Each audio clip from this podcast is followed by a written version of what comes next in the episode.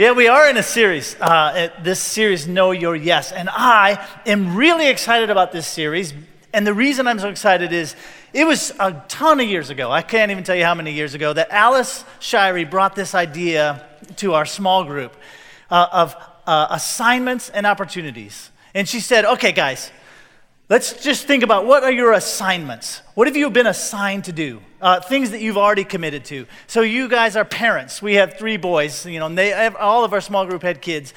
You're your parents. You're a spouse. You have a, you have a spouse. You, you're assigned to that. You have a house. You have a yard. You have a job. You have volunteer things that you're committed to doing. You know, just think about it and list if you want to. List out what are your assignments. And now, like, estimate how much time do you think your assignments take? How much time in your week, in your day, do your assignments take? And then she said, Now, what do you think is left over? Like a big zero, right? When you're, a, when you're a young family and you list out what you're assigned to do, what you've already committed to do, it's like there's almost nothing left. And she said, Now take whatever's left and bring it to the next column, and that's what you have time for opportunities, you know, things that are more uh, on what you're choosing to do. And just being aware, just being aware of how small of amount of time we had for opportunities was actually very freeing. It was very freeing because you stopped looking for things. It was very similar to the first time someone helps you run through your budget and you figure out, you know, all the things that you owe and you draw the line and you have leftover zero, nothing, right? And it's terrible, but on the other hand, it's freeing because why? Because when you're like, hey, there's a snowmobile, oh, no, no, there's no buying anything, right? You don't look for anything, you don't think about those things as much. There's something freeing about that. So I, I'm excited about this series because I hope if you come away with nothing from my talk, just the overall big picture of assignments and opportunities, and what you're assigned to is already filling your plate, probably. Um, now, as we get older, I'm pointing at Jeff, old man over there, uh, some more time comes up for uh, opportunities. Anyway, so that's assignments and opportunities.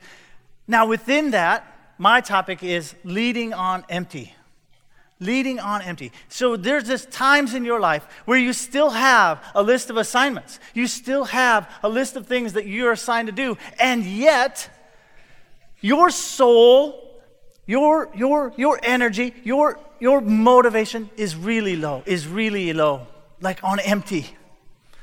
And how do you do that then? How do you keep doing your assignments then? Okay, so so uh, I love bicycling, um, and I love weird geeky data. So uh, this slide here is my bicycle ride. Um, I don't care if you can't see it, the, uh, because I don't want you to to- totally analyze the data. But the top line is my speed. That's actually the number, uh, if you really are into cycling, that you care the least about. The next line is my power in watts that I was outputting.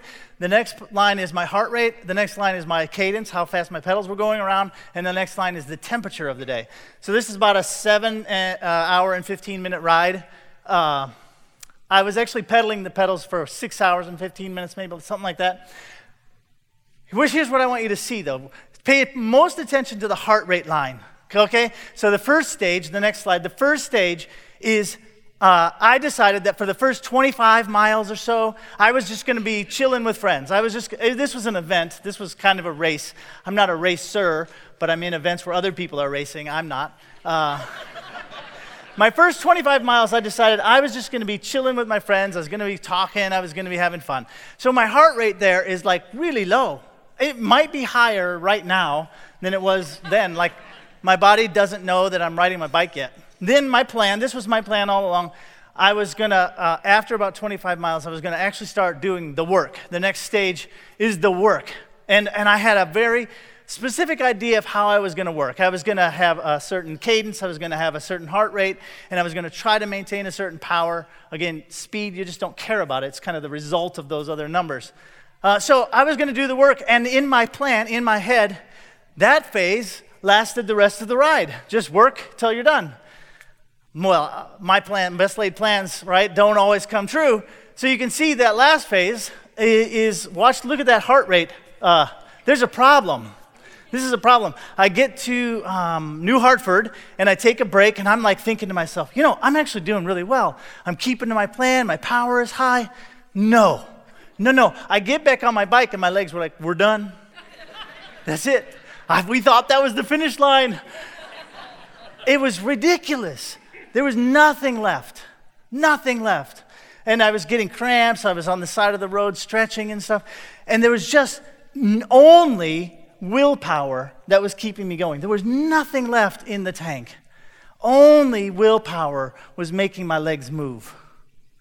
Do you feel this? Only, only sheer will. I should, I would have stopped it if I wasn't in New Hartford for crying out loud, right? I needed to get home. Uh, so I, in fact, the, fun, the last funny thing, I, was, I, I, finished the race, I'm leaning against this wall, dying, and I hear somebody come to the race uh, organizer and say, Hey, there's a guy out there that looks like he's not going to make it. You might want to go rescue him. And I'm laying there like, Nope, I'm here. But I didn't tell her just in case there was another guy in worse shape than me who was actually face down in the ditch. Anyway, anyway, this is what it looks like. This is what it looks like. This exact graph could be my life too, right? I get out, I get out of college and I have this first phase and I'm chilling with friends, right? And my heart is fine. It's like, okay, we're, we're going. And then my plan of my life is I'm going to do the work and I'm going to work and I'm going to, that's going to finish out my life. And then you know, it's not how it worked. You know, one day I'm like, I'm done. I'm done. And it's just sheer willpower that moves my legs from my car to my desk. There's nothing left in the tank to go in there. But willpower moves you forward. Now, guys, this is a serious situation that all of you will face. There's, there's, there's reading, there's data that's saying if you're 50 or older, you are going to have this. Like, it's just, it's just almost inevitable. And if you're not 50, then you're going to have this because you're going to get there. There are things we can do so I started studying, I started learning about this. What happens when this happens to you? And so I'm going to try to bring some things that I've learned. Okay, we're going to start though in Genesis because all good sermons do. This is the thing. This is where I'm heading. The only way to fill your tank is through rhythms and through rest and through and through following up on God's creation, how you were made. So I want to I want to introduce you to a way of reading Genesis 1. If you're reading Genesis 1 as if it were a science textbook or as if it were a legal document, then you're not seeing everything that's there. I really wanted to say you're doing it wrong.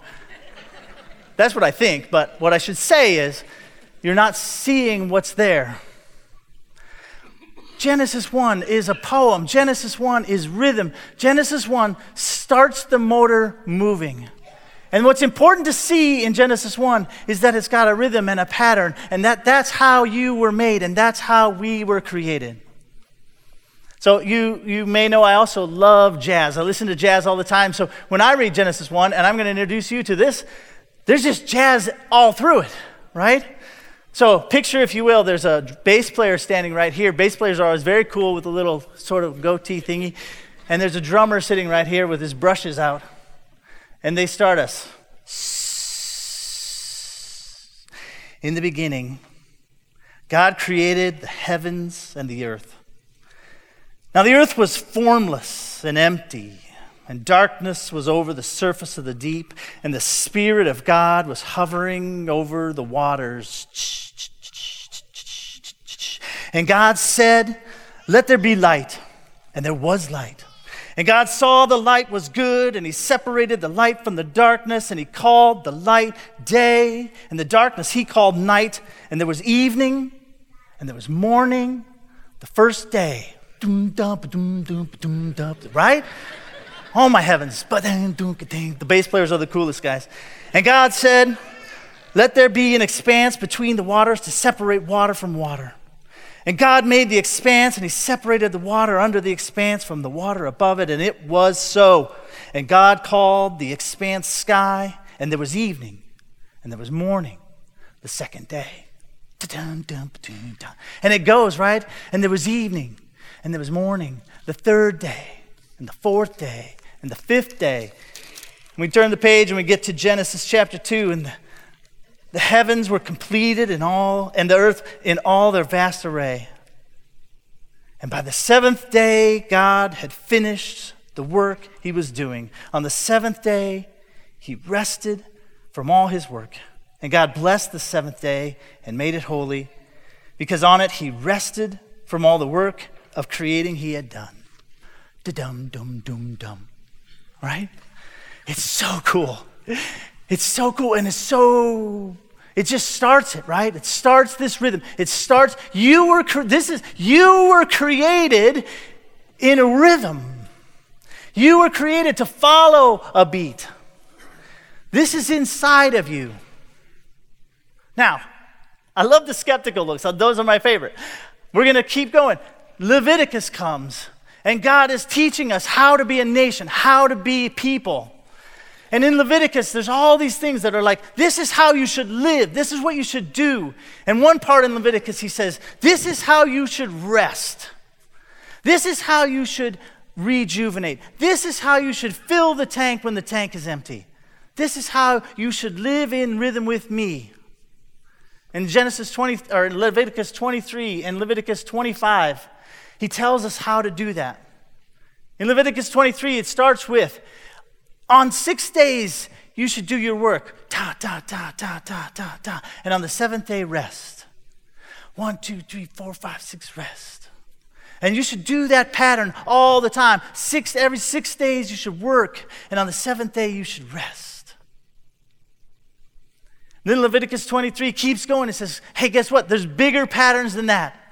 Do that pattern. And then when you add those up, every now and then, you need a longer rest. One of them, he, he introduces all kinds of different uh, days that they should rest, but he has three, like these big ones, these big rests. Passover is the first one. It's a week long rest, it's the first month of every year. And then, just if you really want to be geeky about this, this is just a side note.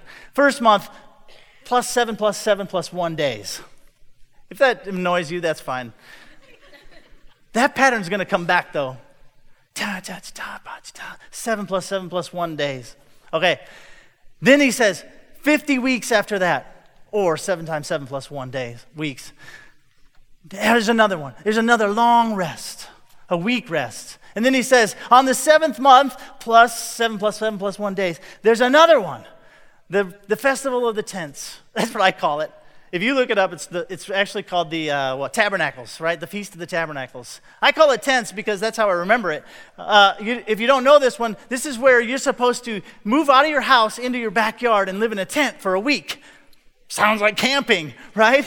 Sounds pretty cool. Especially when it's in your yard and you can just run in and get something out of the fridge and come back out. That's my kind of camping. Uh, anyway, there's a Jewish festival, the Festival of Tabernacles. Right? So God's establishing, right? And then long rest. Do you see where I'm heading? We're not doing this very well, are we? Seven, seven, seven, long rest. Now watch. Leviticus chapter 25, bigger patterns. That makes a year what we just talked about. Now, every seven years, take a year off. Who's done that? yeah, no, uh, no. Yeah, but it, but it's what but it's still what God says. This is how we live. This is how we rejuvenate. Every seven years, take a year off. Let the land rest. I love the Bible even says, "Let your servants rest." I have those. Let your animals rest. Don't make them plow. I just something appeals to me about that. Like seeing this oxen think, "Whew, I don't have to do it this year." Anyway, every seventh year, let it rest.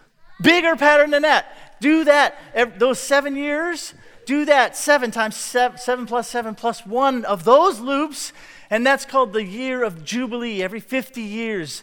Not only take a year off, but there's this like massive reset. So here's how it works. If you sold her a piece of land and if you sold him a piece of land, then every 50 years it's like, oh, those things go right back to where they were. It's a huge reset button. Everything turns back to what it was supposed to be. So if you've screwed up your life in a pretty serious way, we're back. Start over. It's a spawn point for you younger people. Okay? So isn't it beautiful? It's beautiful. These verses in Leviticus that we all yawn at are just beautiful. Now, that's a pattern that I want you to see, but there's a deeper pattern. Deeper than all those sevens and ones. is a pattern of death and resurrection. That's through it all death and resurrection. And this, this is a pattern that you don't see on the surface when you're just looking. Back in creation story, back in creation story, what did it say? And there was evening and there was morning the first day. There was evening and there was morning the second day. You're not going to think about this very often, but that's upside down from how you experience the world. I can almost guarantee you, if I had started this and said, When does the day start? When does the day start? You'd say, Morning. Morning, of course. The rooster crows, the sun comes up, everything's alive. Morning. When does the year start? Spring. Spring. The plants grow. It's the start. Nope, nope, nope, nope. Death and resurrection is the pattern. There was evening and there was morning the first day. The day starts when the sun dies. The day starts when the sun dies. Death is potential. Death leads to resurrection. This is going to come back. This is going to be important. Death and resurrection. When does a month start? A month starts when the moon dies. The new moon festivals that Jesus enacted, that God enacted, death of the moon is when the month starts. When does the year start? The year starts around Passover. Death everywhere. When Egypt was fully into their slavery, when God was just about but hadn't to pull them out and rescue them. That's when the year starts, when death is at its peak. Death and resurrection. In our minds, this is upside down, and this makes significant differences in how you think and in how you behave and in why your tank is empty. We think life precedes death, and since we think that, that makes us think live, live, live, live, live, live, live, live, live until I die. Do everything I can until I die. This is my one chance. This is my one life. This is my one day. Live it all. That, that is us, right? Everything about us is seize the day, make the moment, take it time, because you're going to be old and die. It gets us. It gets us, and it takes discipline to live a different way, to live a way in which you understand that death leads to life. Death and resurrection is the big pattern. Now, that's a little confusing, so I'm going to give you some examples. Every morning when I wake up, every morning when I wake up, I have a choice between life and death. And here's how it works when I wake up, the thing I want to do is eat a granola bar and get to work. I just, I just want to get out of my house and get to work. I want to get started in my day. That's choosing life. That's choosing living it. That's choosing me. That's choosing making things happen. That's choosing when things were at its worst. That's choosing trying to fix things. And every day I have to try, I don't always win, I have to try to make a conscious choice to die first, to let go first, to sit in silence, to sit in quietness, to think that I'm not the one who's running the world. And it's a struggle. Even though I know all the benefits of that time that I spend, it's a struggle to convince myself to die first, to let go first, to, to give God space. And on the days when I do it, it's different. Life's different on the other side. That's a daily pattern, right? I have to do this every day. I have to convince myself. Starting with death is the best thing. I was talking, I, hope I don't steal Doug's future thunder. I was talking to Doug about this, and he was like, Isn't it amazing that you, if you really do think your day starts when you go to sleep, right? You spend your first half of your day dead. Isn't it amazing? Wake up, though, and de- that's, that's a pattern you have to do. Now, you have a weekly pattern. And the same struggle happens, right? Now, don't lie to me. In your house, like my house, there's this moment where you're like, hey, are you going to Orchard this morning? Are we doing that? Because I got a lot on my agenda today. I mean, it's super duper important that my yard is shorter to tonight than it is this morning, right? Coming here, coming to worship is choosing death first because it's choosing to let go. It's choosing to honor God. It's choosing to not be the one who's running things. Right? It's big weekly pattern. Then, then there's yearly or, or, or, or seasonal patterns.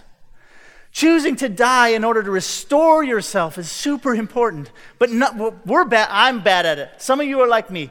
When I go on vacation, sometimes it's like, let's say I'm going to South Carolina. It's like we're going to win South Carolina, right? We're going to beat it. We're going to do everything there is to do. We're going to look on the internet, and everything there is, we're going to do it because it's our one chance to be in South Carolina. And so if we don't see it all and do it all, then we've missed something.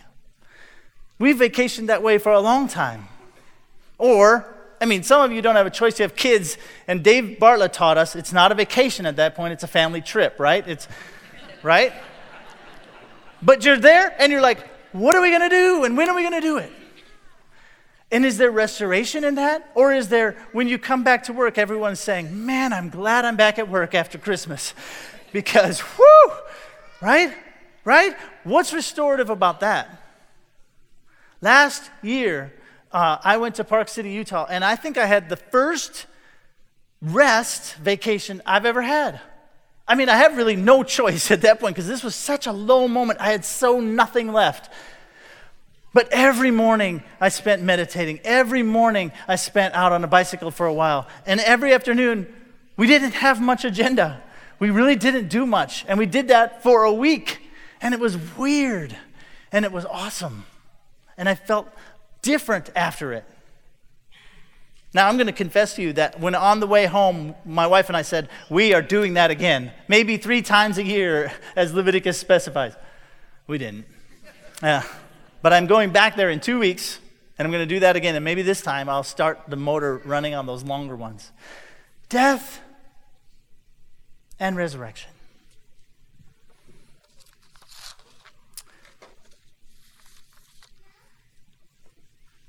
Jesus followed these patterns, right? Jesus followed these patterns. And I believe, I really do, even if I don't do it, I believe that the only way to fill the empty tank, the only way to prepare for the emptiness that's going to come later if you're under 50 years old, 40 years old, whatever it is, is to live patterns, to understand that you were created this way. We watch, we look at Jesus. We always say we're, we're living to try to pattern ourselves after Jesus. Jesus followed these patterns. The scriptures tell us that he was home on a Sabbath and he went into the synagogue. He went into the church, as was his custom, Luke says, as was his custom. This is part of his life. This weekly Sabbath pattern was part of Jesus' life. It's what he did. And then Luke tells us again uh, that he was at his house during Passover one time. And it says, and so they went to Jerusalem, as was their custom. They followed the week, they followed those yearly patterns, as was their custom. There's kind of a cute, fun story of Jesus' brothers are telling him, hey, come to Passover with us. And he says, no, I'm not going to go. Because everyone, both, of, both sides knew that he was going to get killed if he went to Jerusalem. So he says, no, I'm not going to go. And then he went anyway. He's like, I can't stay away. He sneaks there. I, I picture him like in a hoodie, right? Like standing in the corners. It says he stood back and he watched. He couldn't stay away. This pattern was baked so much into his life. Jesus followed these patterns. And then we get other times in Jesus' life where he just needs to get away for a little while. His cousin is beheaded, his cousin is killed. And the next thing scripture says, Jesus got away. He withdrew. The pressure mounts on him. People were out to get him. And the scripture says, and the pressure was tight, and Jesus got away. Jesus withdrew. Jesus follows these patterns of death and resurrection. Now, I have two things to tell you, a little warnings. Uh, one is following these patterns of death and resurrection will not prevent trouble. They're not patterns that are trying to prevent trouble. They, they might prepare you for trouble. They might help your tank be full so when trouble comes, you're ready. But Jesus enters the Garden of Gethsemane having lived patterns and says to God, Please, I can't bear this. Take this away from me. But not my will, your will. That's where the tank filling changed things. He was able to say, I can't bear this, but not my will, but yours. So, number one, living patterns is, is what you have to do, and it won't prevent the trouble. Number two, your friends, when you're in this low tank spot, your friends are great. You should have your friends and you should bring them, but they won't always understand the depth of the emptiness that you're living through. They won't always understand it. Again, Garden of Gethsemane, Jesus brings his best friends, his best friends, and he says, Be with me while I pray. And he leaves and he comes back and they're asleep. And he says, What? But here's, here's the thing bring them anyway. When they fall asleep, when they can't quite hang with you, understand that's, that's normal. That's, they can't quite get the depth of what you're going through, but bring them anyway. They're going to help you. So, those are my just two caveats. These patterns are beautiful and necessary, but they won't prevent trouble. And when you're in it, your friends might not be able to fully understand the depth of the emptiness you're in. And so, finally, I want to say this Jesus said, when he was un- explaining his way of living. He said, Come to me, all you who are burdened, and what? I will give you life. I will give you a mission. I will give you, you know, the fire. I will give you rest. Take my yoke upon you and learn from me, for I am gentle and humble, and you will find rest for your souls. My yoke is easy and my burden is light. Amazing. Amazing how Jesus describes his way. I'm going to pray and then we're going to have a special communion. Heavenly Father, thanks for these messages. Thanks for this way. Thanks for this pattern that you built into us. I pray that we can be aware of it. We can lean into it. We can live with it. That we can resonate with your rhythm, with your beat, with your pattern. That we can learn to rest our souls. Truly, my soul finds rest in you. Now, as we move into this time of communion, this, this time of death and resurrection, can you help fill us? Fill us with you. Amen.